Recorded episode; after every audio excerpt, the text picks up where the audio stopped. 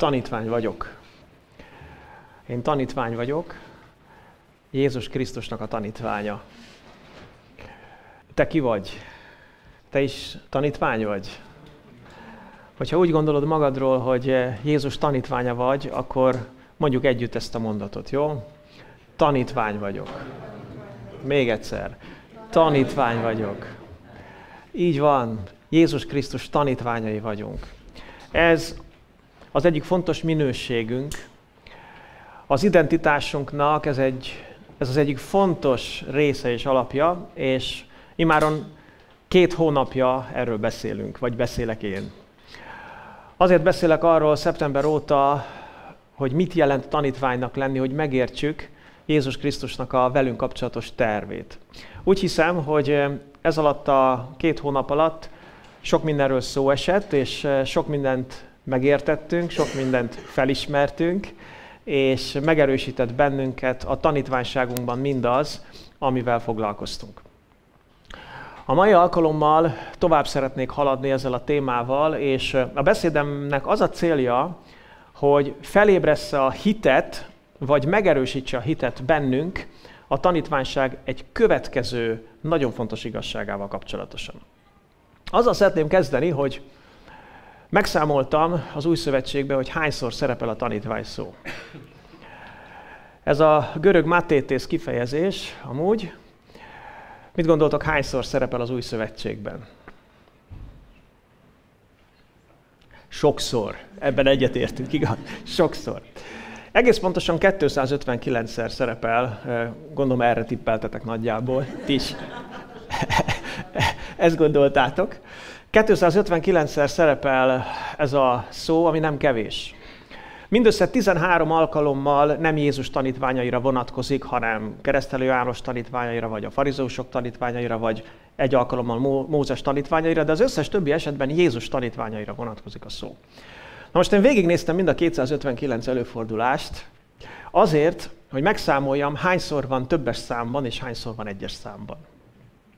Mit gondoltok, hányszor van többes számban a tanítvány szó?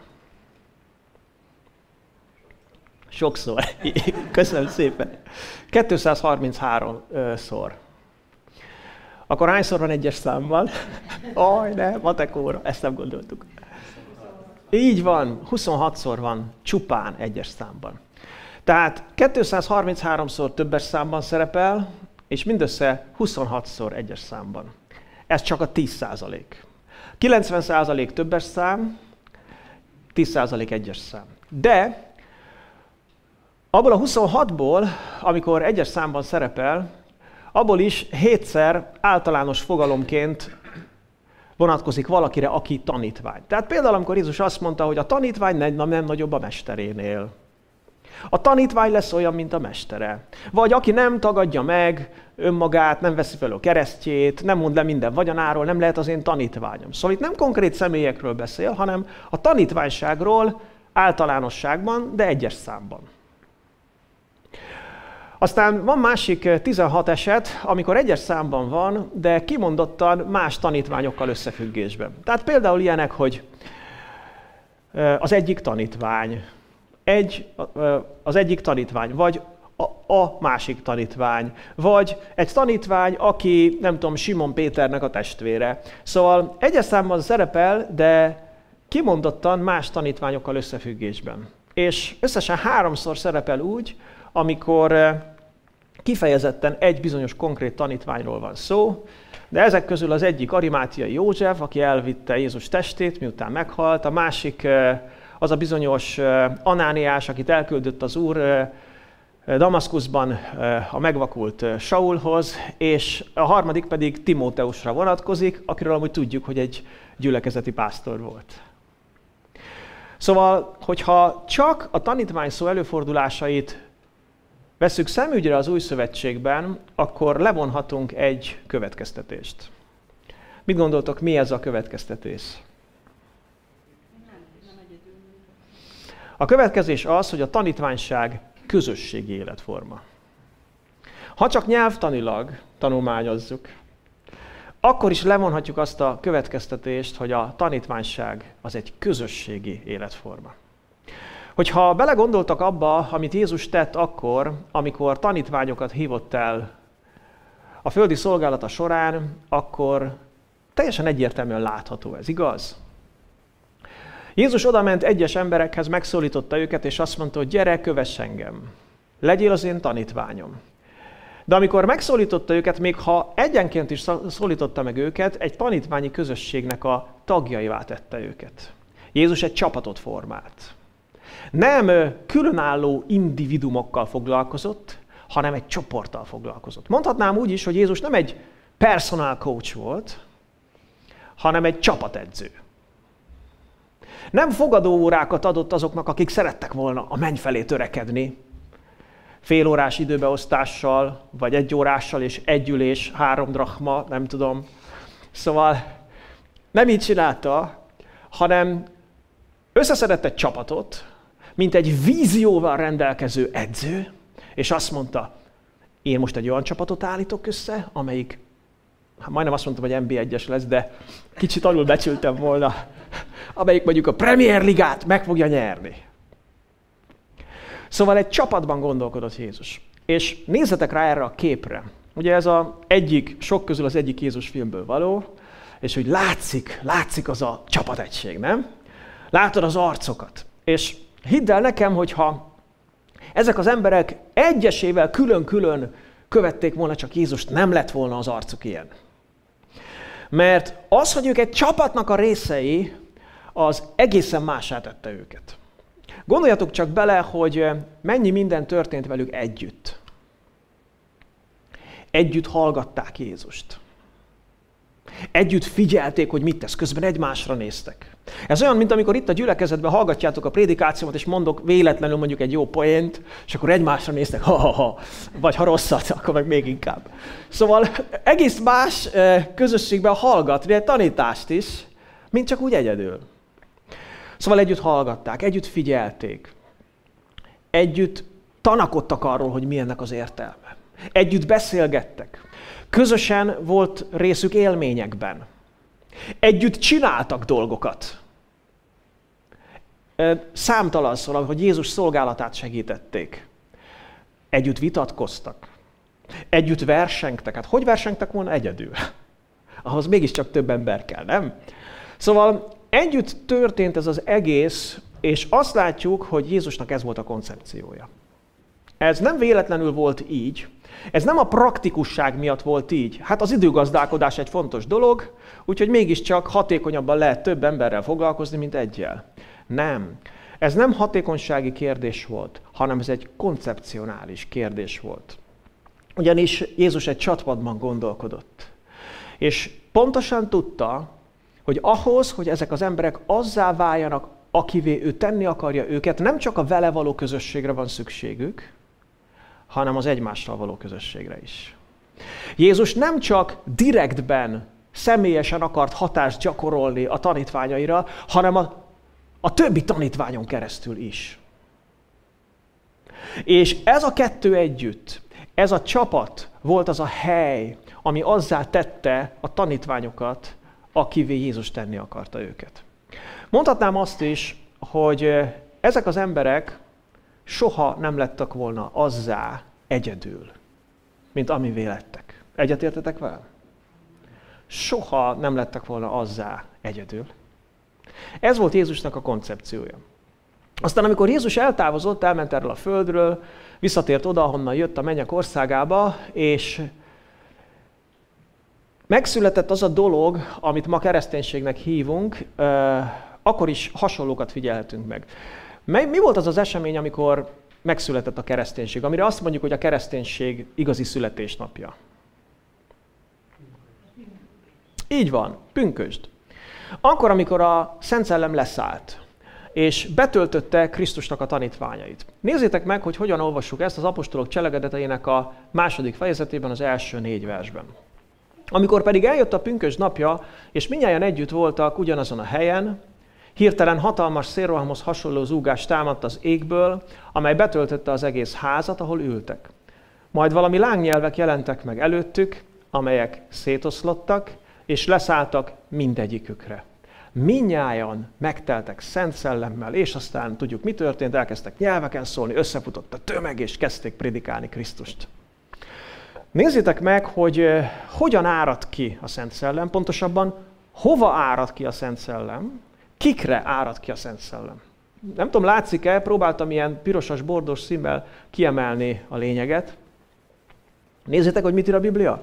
Azt mondja, hogy amikor pedig eljött a pünkös napja, mi volt? Minnyáján együtt voltak ugyanazon a helyen. Nagyon fajsúlyos kifejezések. Együtt voltak.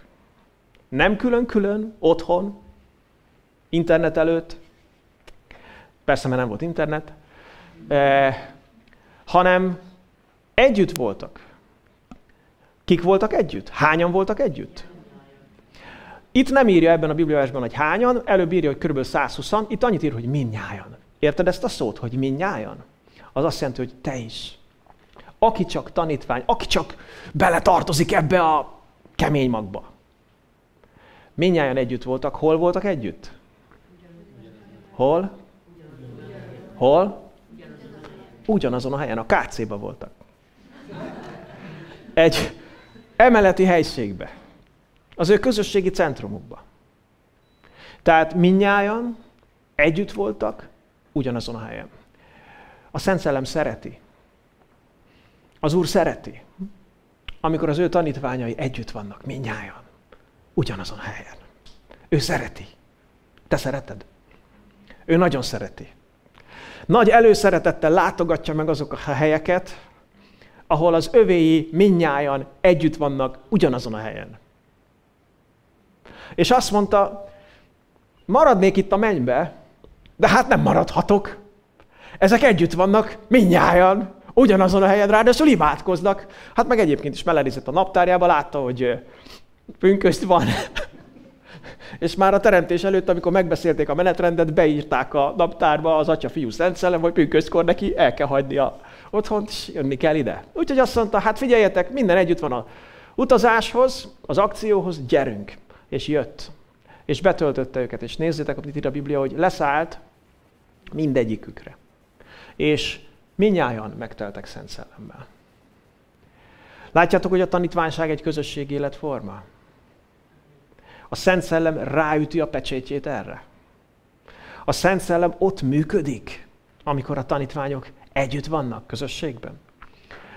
Aztán kimentek, elkezdtek prédikálni, nagy hatású igehirdetés volt, három ezer ember döntött úgy az igehirdetés hatására, hogy ő is Krisztus tanítványává lesz, és úgy olvassuk aztán a fejleményeket a második fejezet 41. versétől.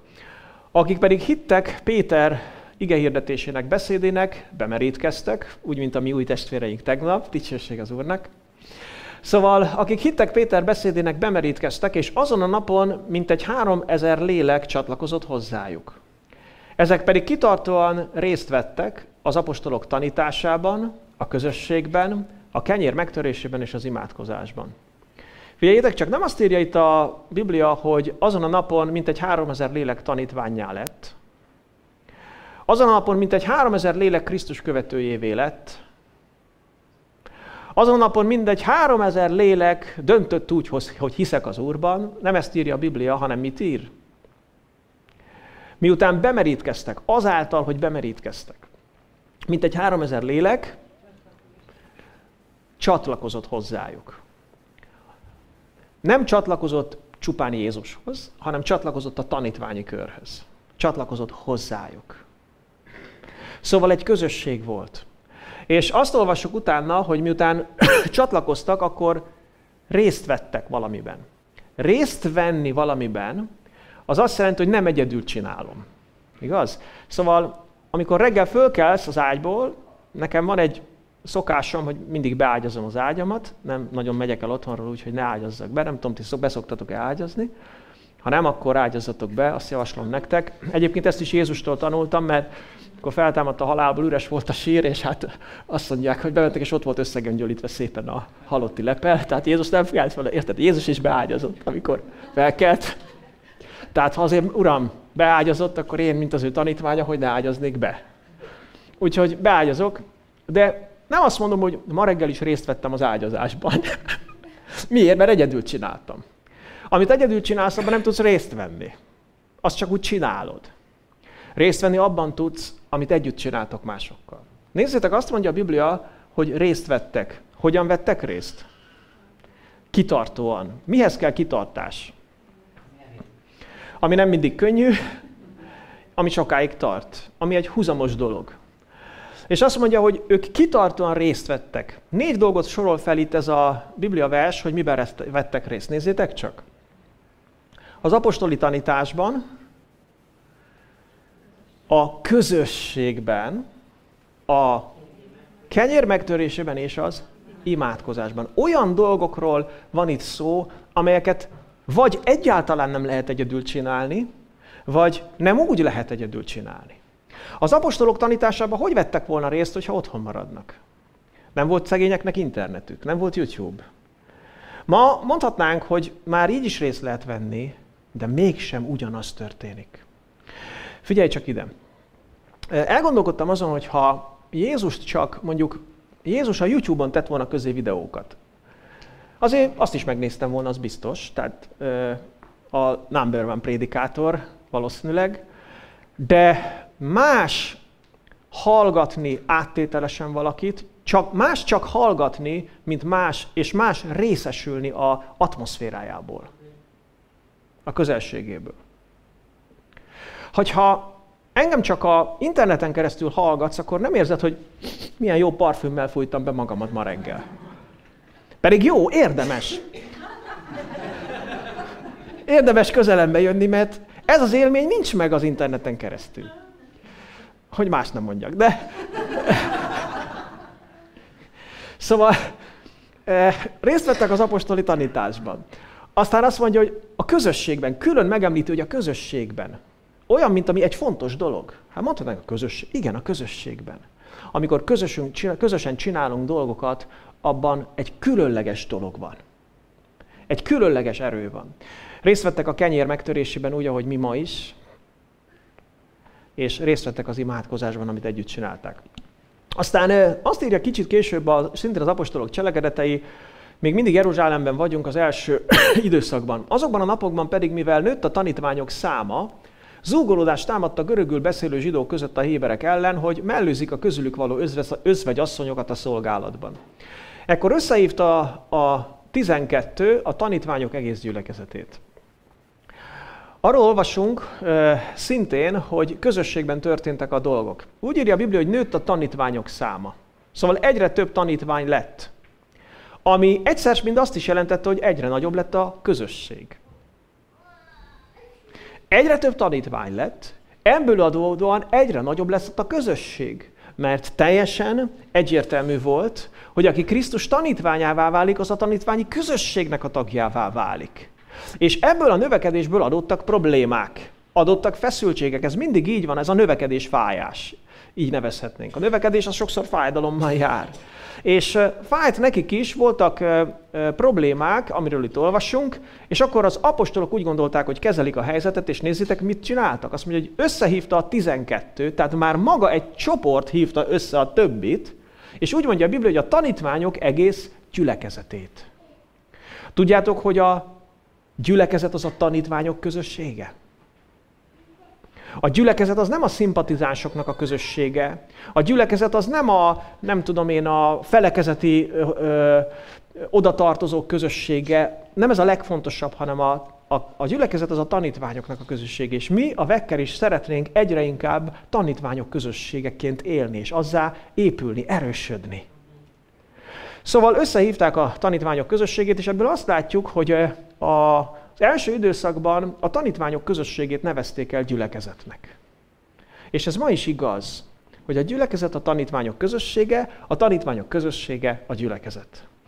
Ez történt át a kereszténység kezdetén. Aztán azt látjuk, hogy az apostolok gyakorlata ez maradt. Elindultak a missziós küldetésüket teljesíteni, ahogy Jézus meghagyta nekik, meg hát az üldözés egy kicsit fenékbe is rúgta őket, hogy ezt akkor kezdjék el csinálni. Úgyhogy elmentek mindenfelé, és kezdték hirdetni a jó hírt. És tudjátok, mi történt?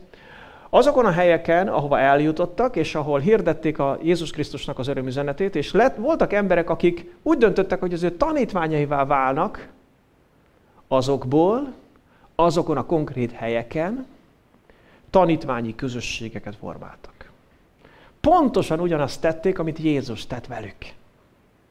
Tanítványi közösségeket formáltak, ezeket nevezték el helyi gyülekezeteknek, és még a struktúráját, a felépítését is ezeknek a közösségnek hasonlóképpen szervezték meg, mint ahogy Jézus megszervezte velük.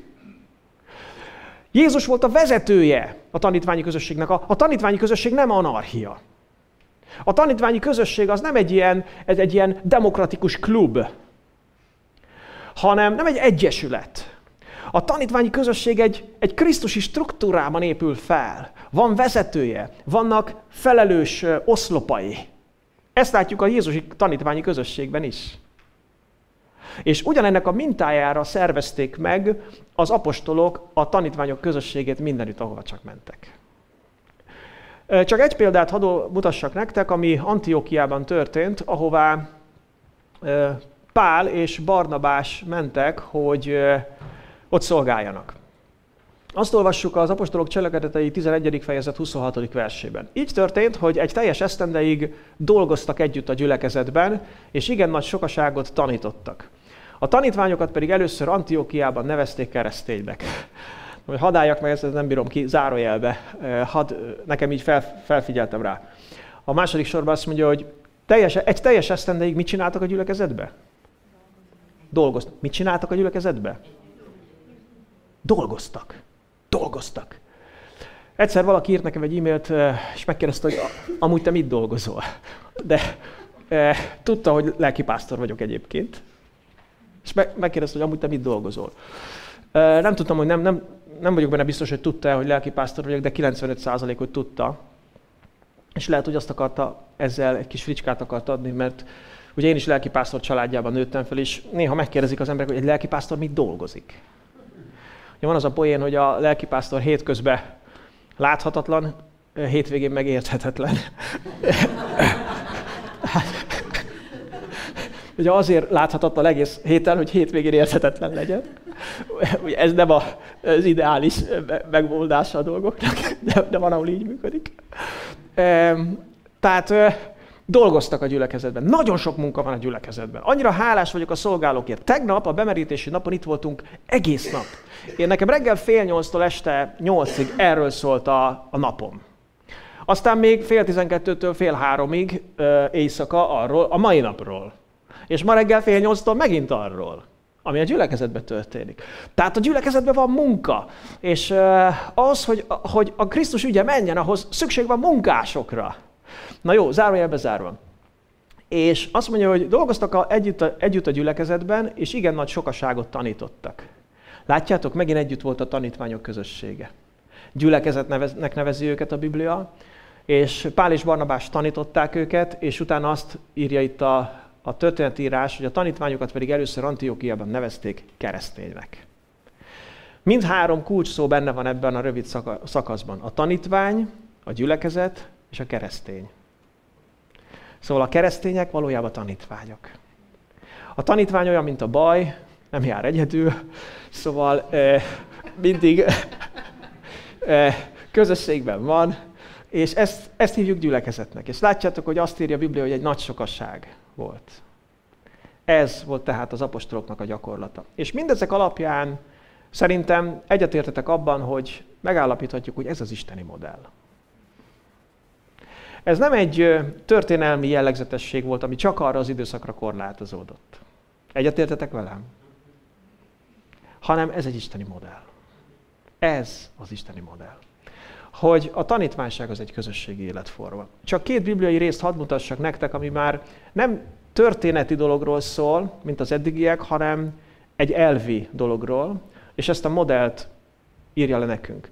János Apostol írja az első levelének az első néhány versében, hogy amit tehát, illetve a harmadik versében, hogy amit tehát láttunk és hallottunk, azt hirdetjük nektek is.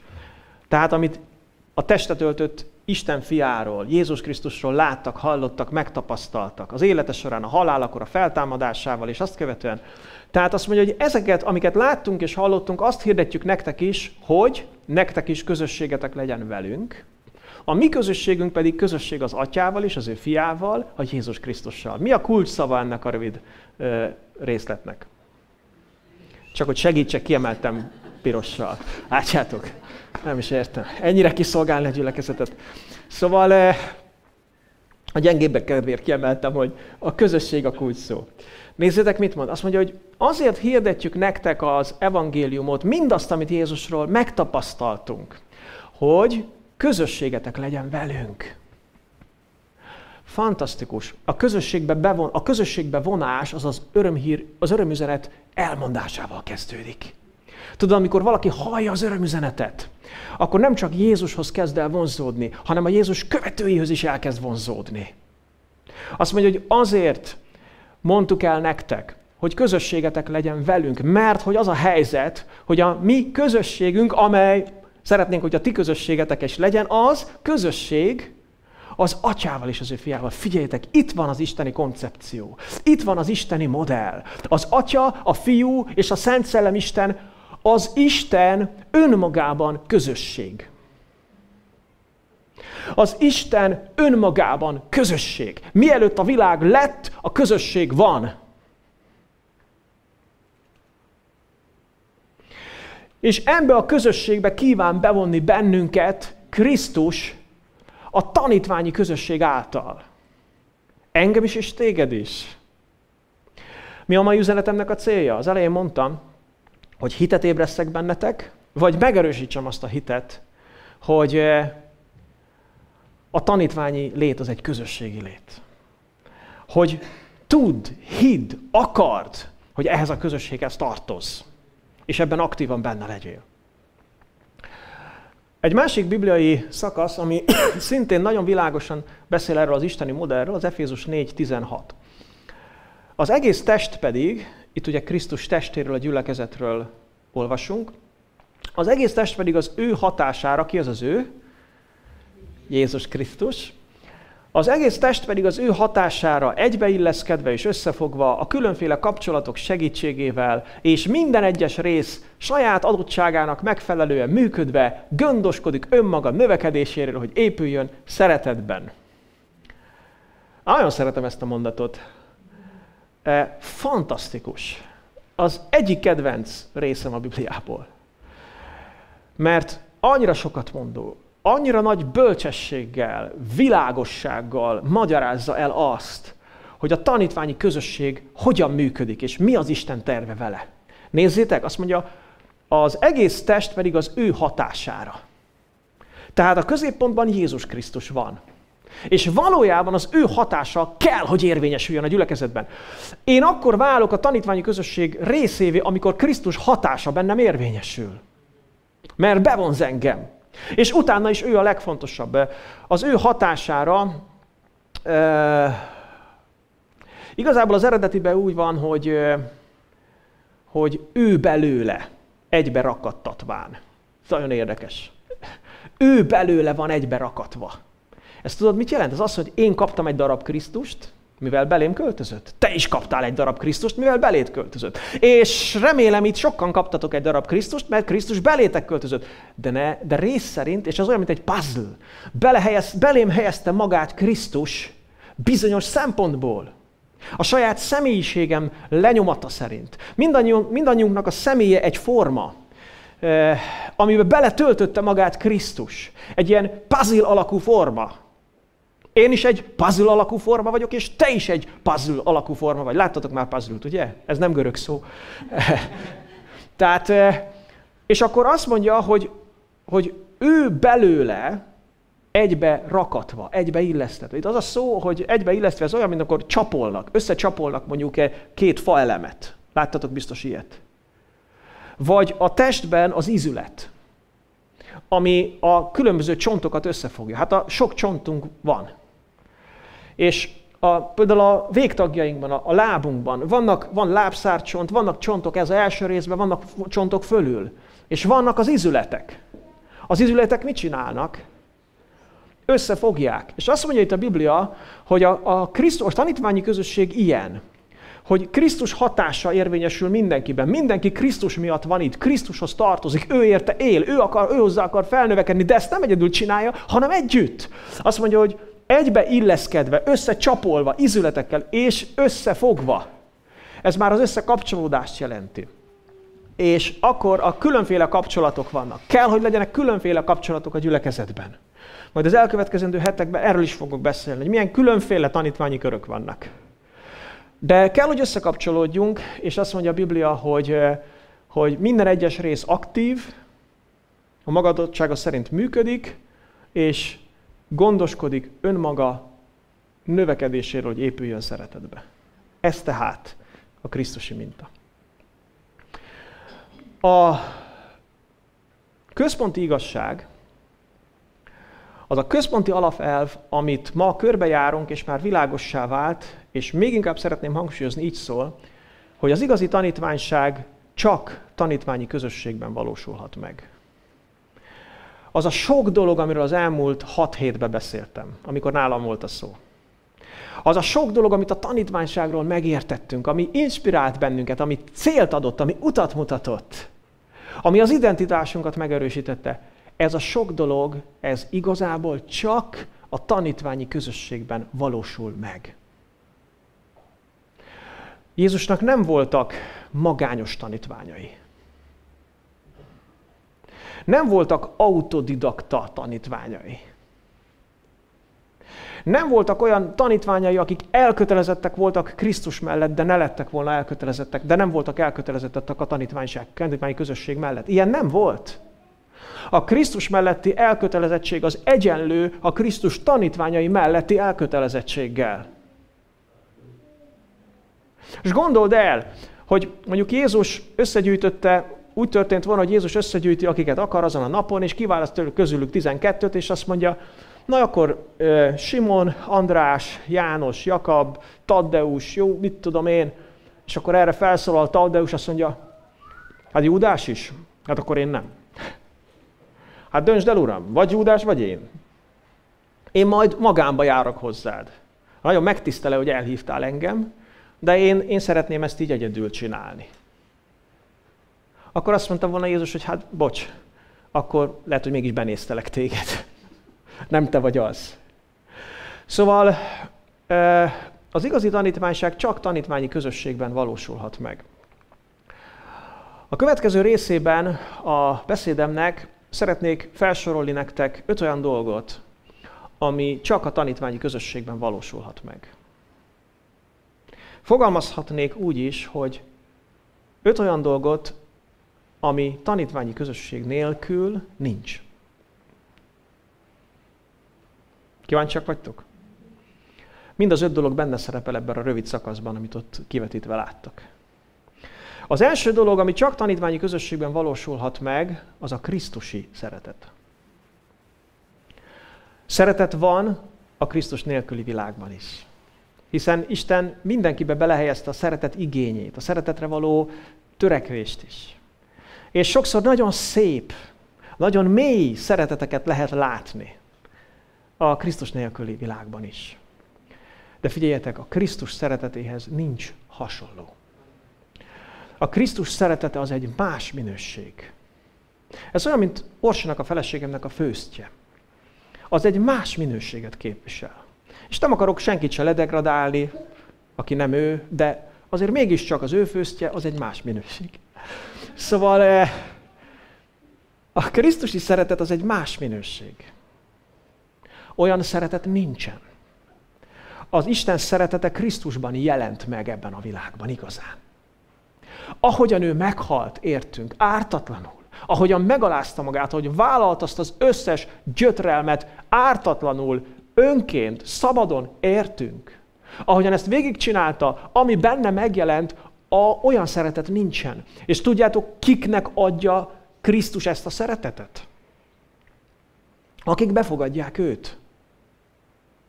Krisztusi szeretet csak azokban van, akikben Krisztus él. Akikben nem él Krisztus, azokban nincs Krisztusi szeretet. Van, van bennük szeretet, de nincs Krisztusi szeretet. És ez egy teljesen más minőség.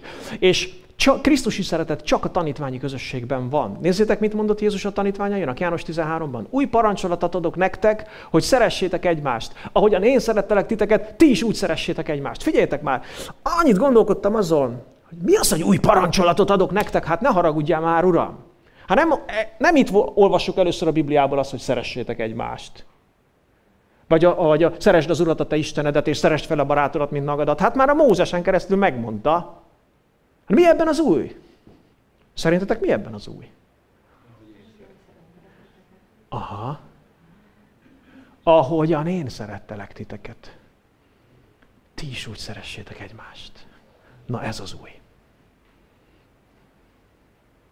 Ezt nem fogod megtalálni a bélyeggyűjtő klubban.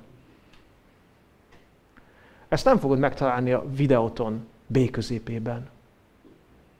Ezt nem fogod megtalálni sem a Fideszben, sem a mindenki Magyarország a mozgalomban. Ezt csak a Krisztusi tanítványi közösségbe fogod megtalálni. És tudod mit? Istennek ez a fő célja. A szeretet a végső cél. Hogyan élhetnél szeretetben egyedül? Kit szeretnél, ha egyedül vagy? Csak magadat szeretheted. Hogyha nem vagy a tanítványi közösségben, hogyan szerethetnéd a másikat? Hogyan szerethetnénk egymást, ha nem vagyunk együtt? Ha nem vagy része a közösségnek, ha nem vagy itt a gyülekezetben, ha nem, nem kapcsolódsz be a tanítványi közösségbe, hogyan szerethetnéd a tanítványi közösséget, a tanítvány társaidat? A legfontosabb és a legalapvetőbb Krisztusi cél nem tud megvalósulni az életedben, ha nem vagy benne a tanítványi közösségben. És tudjátok, a szeretet nem egyenlő a szimpátiával. A szeretet nem, jelen, nem egyenlő azzal, hogy mindig minden, mindenben összhangba vagyunk. A szeretet nagyon sokszor próbák elé van állítva. A szeretetnek sokszor kihívásai vannak. A szeretet az egy cselekvés, a szeretet az egy viszonyulásmód, és nem lehet megtanulni a szeretetet egyedül. Nem lehet gyakorolni a szeretetet egyedül. Nem lehet növekedni a szeretetben egyedül. Ez csak közösségben lehet. Szóval csak a tanítványi közösségben van Krisztusi szeretet.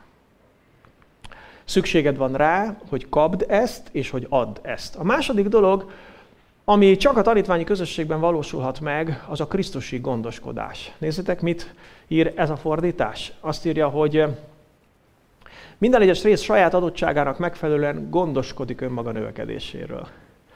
Itt az eredetiben nem az van, hogy gondoskodik, hanem az, hogy, hogy működik, vagy e, igen, működik ennek érdekében, de van másik rész, ahol viszont kiemeli a gondoskodást. Pont a Korintus, 1 Korintus 12-ben, ahol a, azt a párhuzamot, példát használja Pálapostól, hogy a gyülekezet olyan, mint egy test, aminek sok tagja van, ott írja ezt, hogy Különbözőek a tagok. Ugye, talán emlékeztek rá, akik olvastátok ezt a részt, aki nem elmondom, hogy a testhez hasonlítja, és azt mondja, hogy testben is van fül, van szem, van száj, van kéz, vagy láb, vagy orr, és különbözők a funkciói. A fülünkkel általában nem szagolunk, eh, hanem hallgatunk. Az orrunkkal meg nem hallgatunk, hanem szagolunk. Szóval azt mondja Jézus, azt mondja a Biblia, hogy a, a tanítványi közösség pontosan ilyen hogy az egyikünknek ilyen képessége van, a másikünknek olyan, az egyikünknek ilyen elhívás, a másikünknek olyan, és ez egybe illeszkedik. És azt mondja a Biblia, hogy ez azért van így, nem azért, hogy versengés legyen a, a testben, hogy akkor most én jobb vagyok, mint te, mert más vagyok, mint te, hanem azt mondja, hogy, hogy azért van így, hogy kölcsönösen gondoskodjanak egymásról a tagok. Hogy kölcsönösen gondoskodni. Mit jelent gondoskodni? A gondoskodás azt jelenti, hogy figyelemmel kísérlek téged. És figyelem, hogy minden rendben van-e veled. És hogy van-e szükséged valamire. Igaz? Hogyha gondoskodsz a virágodról otthon, az mit jelent? Nézegeted, virágom, hogy vagy? E, szóval gondoskodsz róla, figyelsz a szükségeire, igyekszel tenni a jó létéért. És azt mondja a Biblia, hogy a, a gyülekezetben ez történik, és ez csak a tanítványi közösségben történik. Ha nem vagyok benne a tanítványi közösségben, hogy gondoskodhatnék másokról? És ők hogy gondoskodhatnának rólam? Persze, mondhatom azt, hogy van nekem az Úr, mert már rólam az Úr gondoskodik, de figyelj, de az Úr nagyon sokszor nem direktben akar gondoskodni rólunk, hanem egy másik tanítványon keresztül a tanítványi közösségben akar gondoskodni. Miért? Azért, mert ő neki ez a mintája. mert szükségünk van rá, mert így akar bennünket egybeszerkeszteni, mert ő egy családot akar, ő egy közösséget akar. Szóval a második dolog, ami csak a tanítványi közösségben valósulhat meg, az a krisztusi gondoskodás. A harmadik, az a krisztusi formálódás. Itt azt írja a Biblia, hogy gondoskodik önmaga növekedéséről. Gondolkodtam ezen a növekedésen. Ugye a növekedés az mindig változást jelent. Változásból adódik. Egy pozitív irányú változás a növekedés. Mondhatnánk úgy is, hogy egy pozitív irányú formálódás a növekedés. Így van? De soha nem fogunk tudni úgy formálódni a tanítványi közösségen kívül, mint a tanítványi közösségen belül. Egy pár kulcsszót hadd mondjak. Az áramlás. Amikor együtt vagyunk, és együtt veszünk részt valamilyen szellemi dologban, vagy egyszerűen csak, csak simán együtt vagyunk, Krisztus, akik Krisztuséi vagyunk, van egy megmagyarázhatatlan áramlás közöttünk. Bejöttem hátul ma reggel, olyan jó volt látni azt a pár embert rögtön, akik ott voltak a bejárat környékén. Rózsi néni ott ült a fotelba, annyira aranyos volt, ott ült szép nyugodtan, és így nézett a, így a kedves meleg tekintetével, és belenéztem a szemébe, már éreztem, hogy van egy áramlás. Aztán jöttem tovább, és csak eljutottam az első négy méterig, és találkoztam hat emberrel, ökölpacsisztunk, és már azt éreztem, hogy már ezért érdemes volt ide eljönnöm. Mert van egy áramlás. Mert akkor, amikor egymás szemébe nézünk, és látjuk azt, hogy te is, én is. Mi az, hogy te is, én is? Én is Jézusé vagyok, te is Jézusé vagy. Érted? Az a Krisztus szeretet itt fog csak visszaköszönni a szemekből. Szóval van egy áramlás.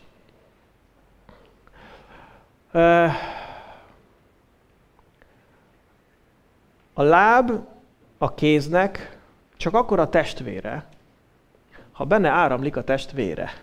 Mennyit gondolkodtam ezen? Nagyon szép ez a magyar szó, testvér. Na most képzeljétek el, hogy a, ugye a Viktor egy szent ember, ma reggel, hogy itt levezette az alkalmat, komolyan azt mondja, olyan szent ember, olyan jól csinálja. Nagyon szeretem. De hát egyszer Viktor is meg fog halni. Ez van. Eh, reméljük nem, reméljük nem túl hamar. Na most szinte biztos vagyok benne, hogy amikor Viktor meghal majd, akkor a Vekker majd szenté avatja, egy idő előbb boldoggá, majd utána szent, szenté avatja, és hát ugye valamelyik testrészét majd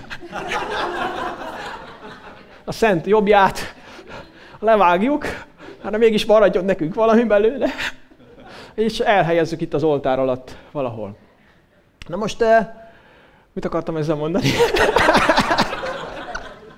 Azt akartam mondani, hogy, hogy hát most nem sokat érünk Viktor bal kezével a Viktor nélkül. Hogyha nincs benne áramlás. Hogyha nem áramlik benne a vér, a test vére nem áramlik benne, akkor nem tudunk mit kezdeni vele. Akkor vagy testvér igazán, ha áramlik benned a testvér. Érted? Nem vagy igazán testvér, ha nem áramlik benned a testvér. Ha nem jössz ide hozzám, nem nézel a szemembe, nem mondod el, hogy mi fáj, nem mondod el, hogy mit tett veled az Úr. Ha nem engeded, hogy rajtad keresztül folyjon Krisztus én felém, akkor nem, tud, nem áramlik benned a testvér. És akkor hogyan, hogyan vagy igazán testvér? Annyira fantasztikus volt együtt dicsérni az Urat. Csaba is nagyon jól csinálta, őt is szenté fogják avatni, biztos. Neki majd a, nem tudom, jobb fülét. Eh, szóval, milyen jó volt együtt dicsérni az Urat, nem? Nekem felemelő volt. Ott volt az az áramlás. Amikor benne vagyunk a közösségben, van áramlás, akkor formálódunk egymás által. Látom a másiknak a példáját. Látom, hogy hogyan megy keresztül nehézségeken. És abból én formálódok. Ö, tanít engem, együtt imádkozunk, formálódok. Korrigál, formálódok. Szükségünk van mindezekre. Szükségünk van a, a példákra, az áramlásra, a hatásra, ami a másik testvéren keresztül jön. Szükségünk van a korrekcióra. Nincs korrekció közösség nélkül. Erre mind szükségünk van ahhoz, hogy formálódjunk. Azt írja a példabeszédek 27-17, hogy vassal formálják a vasat, és egyik ember formálja a másikat. Ez szó szerint úgy van az eredetiben, hogy vassal élesítik a vasat. Gyerekkoromban szerettem nézni, hogy a apukám élezte a kést. Tetszett.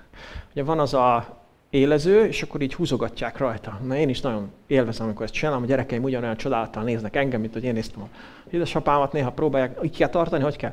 Szóval a vassal élesítik a vasat. Miért kell élesíteni a kést? Hogy élesebb legyen. Jobban lehessen vele vágni. Használhatóbb legyen. Mivel élesítik a vasat? A másik vassal. Mivel élesítik az embert? A másik emberrel. Figyelj, ne haragudj, de ha csak Krisztussal vagy kapcsolatban, nem fogsz élesedni úgy. Bele kell, hogy kerülj konfliktusokba. Kell, hogy találkozz másságokkal. Pozitív másságokkal és negatív másságokkal. Szükséged van ahhoz, hogy élesedj. Nem egyszerűen formálódj, hanem élesedj. Hogy használhatóbb legyél. Ez Istennek a terve, és ez csak a közösségben fog megvalósulni. Ha otthon vagy, az olyan vagy, mint a betennének a stelázsiba, vagy mibe, fiókba, három évre, és ott rozsdásodsz. Ki fog megélezni téged? Ne szaladj el az élezés elől. Negyedik dolog, a Krisztusi szolgálat. Ez igazán csak a gyülekezetben, a tanítványi közösségben van. Miért? Mert azt mondja a Biblia, hogy minden egyes rész a saját adottságának megfelelően működve gondoskodik önmaga növekedéséről szeretetben. Szóval vannak a részek, és van feladatuk, és amikor működik mindegyik, akkor épül a gyülekezet. Nekem szükségem van arra, akik ti vagytok. Szükségem van arra, amit ti tudtok felém szolgálni. Szükségem van a bátorításotokra, szükségem van az imátokra, szükségem van a kijelentéseitekre, szükség van a, a, a tanúbizonságaitokra, szükségem van a meglátásaitokra, szükségem van a korrekcióitokra, szükségem van a kézrátételetekre, szükségem van a példátokra. Nekem szükségem van arra, hogy ti szolgáljatok felém. Hogy lehetnék olyan kevés? Hogy azt mondjam, nekem nincs szükségem arra, hogy te szolgálj felém. Hiába vagyok, nem tudom én hány évtizede Krisztus követő. Hiába tudok sok mindent, mert sok mindent tudok, de tudjátok, egy csomószor azzal szembesülök, hogy hiába tudom. Tudom, de nem bírom megcsinálni. Erre szükségem van arra, hogy a Viktor bátorítson. Imádkozzunk együtt. Vagy valaki más. Hogy átrúgjon egy holdponton. Hogyan, hogyan növekedhetnél, ha nem szolgálnak feléd? És miért vagy annyira önző, hogy te nem akarsz szolgálni mások felé? Az ötödik dolog, ami csak tanítványi közösségben valósulhat meg, az a Krisztus képviselete.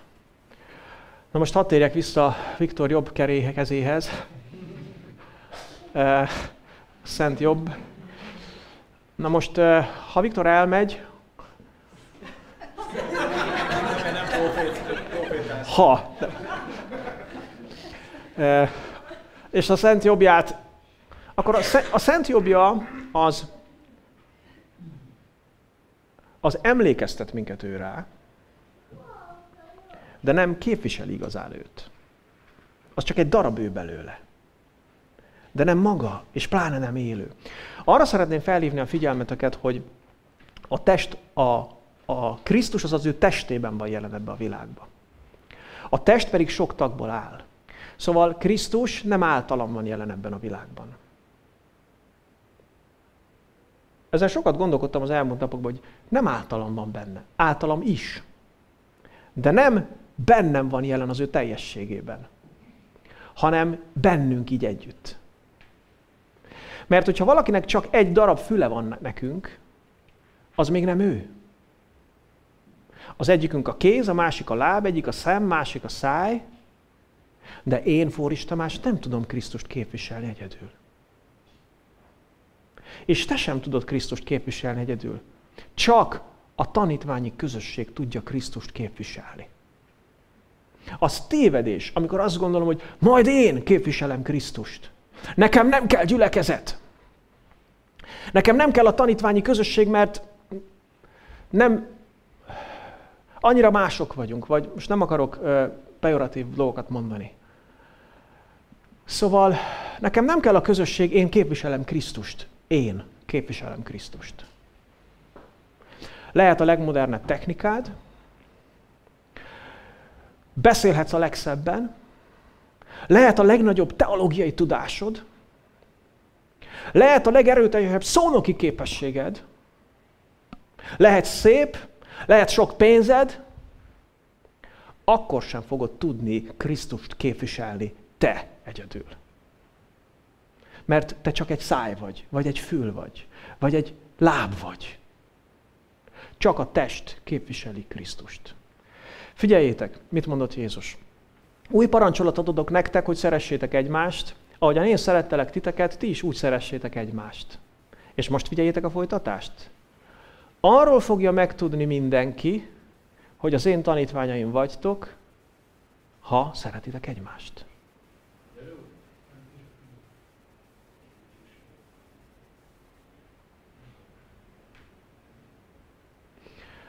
Nem arról fogja megtudni a világ elsősorban, hogy Krisztus tanítványa vagyok, hogy én mindenkinek beszélek róla, hanem arról, hogy téged szeretlek. És azért Krisztussal tudjátok, hogy le, hol lehet a legerőteljesebben találkozni? A lehet valóságosabban, a legteljesebben? A gyülekezetben. Mert amikor ide bejön valaki, és látja, hogy mi hogy szeretjük egymást, akkor azt mondja, hogy é, van Isten. János Apostol ír az egyik helyen azon, hogy az Isten soha senki nem látta. De ha szeretjük Istent, szeretjük, ha, ha szeretjük egymást, akkor az ő szeretete bennünk van. Értitek ezt? Annyira fontos testvérek, hogy együtt legyünk, hogy közösségbe legyünk, hogy szeressük egymást a közösségben. Mert ezáltal képviseljük Krisztust. Egy másik ige ugyanerről beszél, ez az utolsó igén ma. János 17, 20-21. Azt imádkozta Jézus a, nem sokkal a halála előtt, de nem értük könyörgök csupán, hanem azokért is, akik az ő szavukra hisznek én bennem. Hogy minnyáján egyek legyenek, úgy, ahogyan te, atyám, én bennem, és én te benned, hogy ők is bennünk legyenek, hogy elhiggye a világ, hogy te küldtél el engem. Nézzetek, megint a közösségről beszél. Hogy az atya a fiúban, a fiú az atyában, és a fiú a tanítványaiban, és ezáltal a tanít, az atya is a tanítványaiban, és amikor ők egyek, ahogyan részesei ennek az isteni egységnek, mi következik belőle, akkor el fogja hinni a világ mit? Már nem is csak azt, hogy ők az én tanítványaim, hanem azt, hogy engem az Atya küldött. Nincs erőteljesebb, és nincs fontosabb bizonyíték Krisztus valósága mellett, mint a tanítványi közösség működése. Szóval a mai központi igazság így hangzik, hogy csak tanítványi közösségben valósulhatnak meg ezek a dolgok, és Isten terve a tanítványi közösség.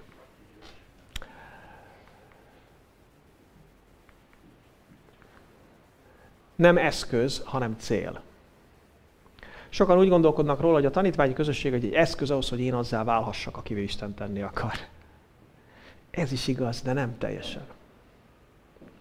A tanítványi közösség, a gyülekezet nem eszköz, hanem cél. Mert Isten arról álmodott, a Szent Háromság Isten a maga közösségében már a teremtés előtt, hogy lesz egy nagyobb közösség. És ez a nagyobb közösség fogja örökölni majd az eljövendő világot. Ez Istennek a célja. Úgyhogy az Úr Jézus arra hívott el, hogy a része légy ennek. Gyertek, imádkozzunk és álljatok föl. Arra kérlek benneteket, hogy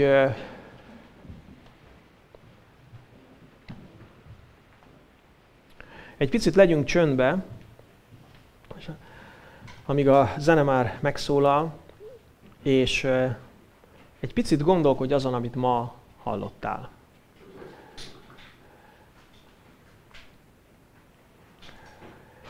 És gondold át azt, hogy eh, mi ennek az üzenete személyesen a te számodra.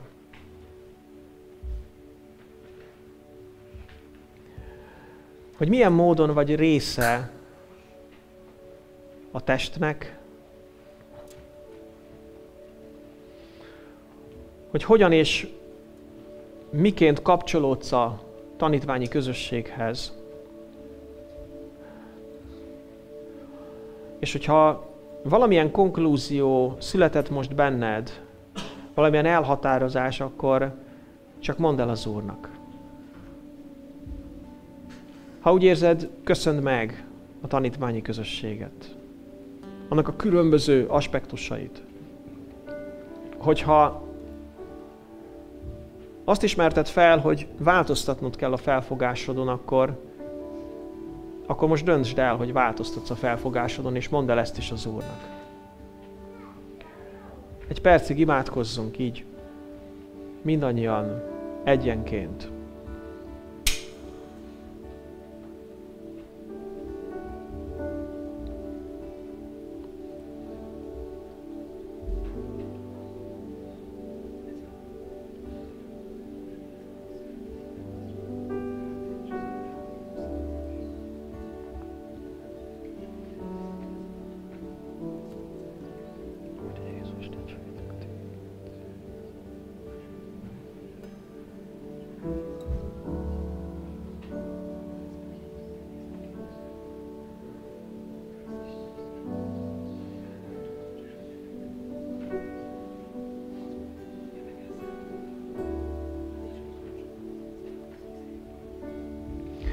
Szeretnék kérni tőletek valamit.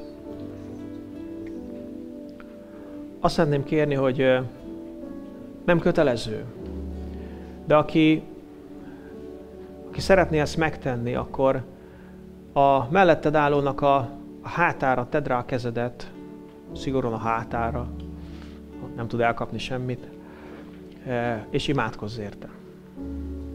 Adj hálát érte. Adj hálát érte, hogy ő a testvéred. Áld meg őt. Csak magadban, nem kell hangosan. Ha lehet, imádkozz mind a két oldalodon állóért. Értékeld, kérlek. Köszönd meg a Istennek, hogy nem vagy egyedül.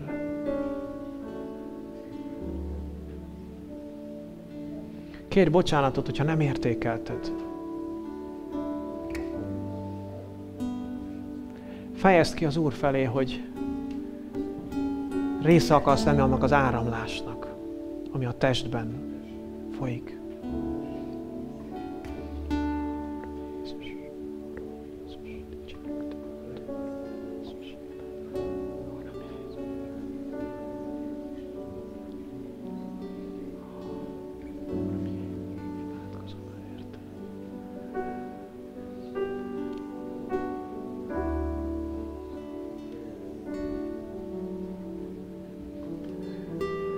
Köszönöm neked, Uram Jézus, hogy eh, a Te arcodat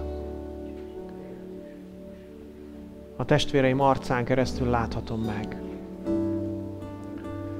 Köszönöm neked, Úr Jézus, hogy a Te szeretetedet a testvéreim szeretetén keresztül tapasztalhatom meg. Köszönöm neked, Úr Jézus, hogy a te bátorításodat a testvéreim bátorításán keresztül tapasztalhatom meg. Köszönöm neked, Úr Jézus, hogy a te kezed a testvéreim kezein keresztül nyilvánul meg. A te szád, a te hangod, a te szavad a testvéreim száján keresztül nyilvánul meg. Köszönöm neked, Úr Jézus, hogy belehelyeztél ebbe a testbe. Kérlek, bocsásd meg, ha bármikor azt gondoltam, hogy én lehetnék egyedül a te képviselőd. Uram, köszönöm, hogy mi így együtt képviselünk téged. Úr Jézus, szeretnénk nagyjá tenni. Szeretnénk láthatóvá tenni téged. Abban a világban, amelyik nem lát téged. És itt vagyunk, hogy közösségként tegyünk téged láthatóvá. Uram, kérlek, te törd le az individualizmus magaslatait. Törd le az ítélkezés magaslatait. Törd le a büszkeség, a kevésség magaslatait. Adj nekünk elég alázatot ahhoz, hogy a tested részeként éljünk. Uram, köszönöm neked a gyülekezetet. Köszönöm mindazokat, akik most itt vannak, és azokat akik nincsenek itt. Uram, imádkozom a, a levált testrészekért. Imádkozom, Uram, az útszélén heverő fülekért, akik amúgy nagyon jól hallanak. Imádkozom a sarokba eldugott szájakért, akin keresztül szólni tudnál. Imádkozunk.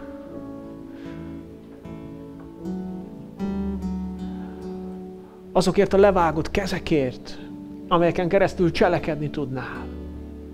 Uram, imádkozunk azért, hogy gyűjtsd össze a te nyájadat. Uram, imádkozunk azért, hogy munkálj ki egy Krisztusi, mennyei, tanítványi szívet a mi közösségünkben. Urunk, mi nem a mi magunk dicsőségét keressük, hiszen mi az? Csak egy pára, egy sóhajtás. A Te dicsőségedet keressük. A Te gazdagságodat, a Te lényedet, a Te személyedet, Uram.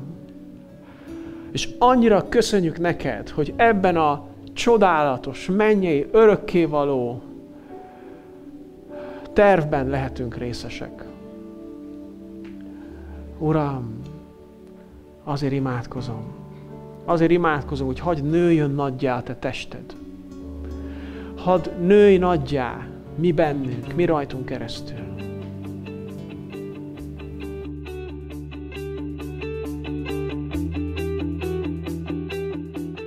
Kedves hallgatom, örülök, hogy ebben az üzenetben velem tartottál.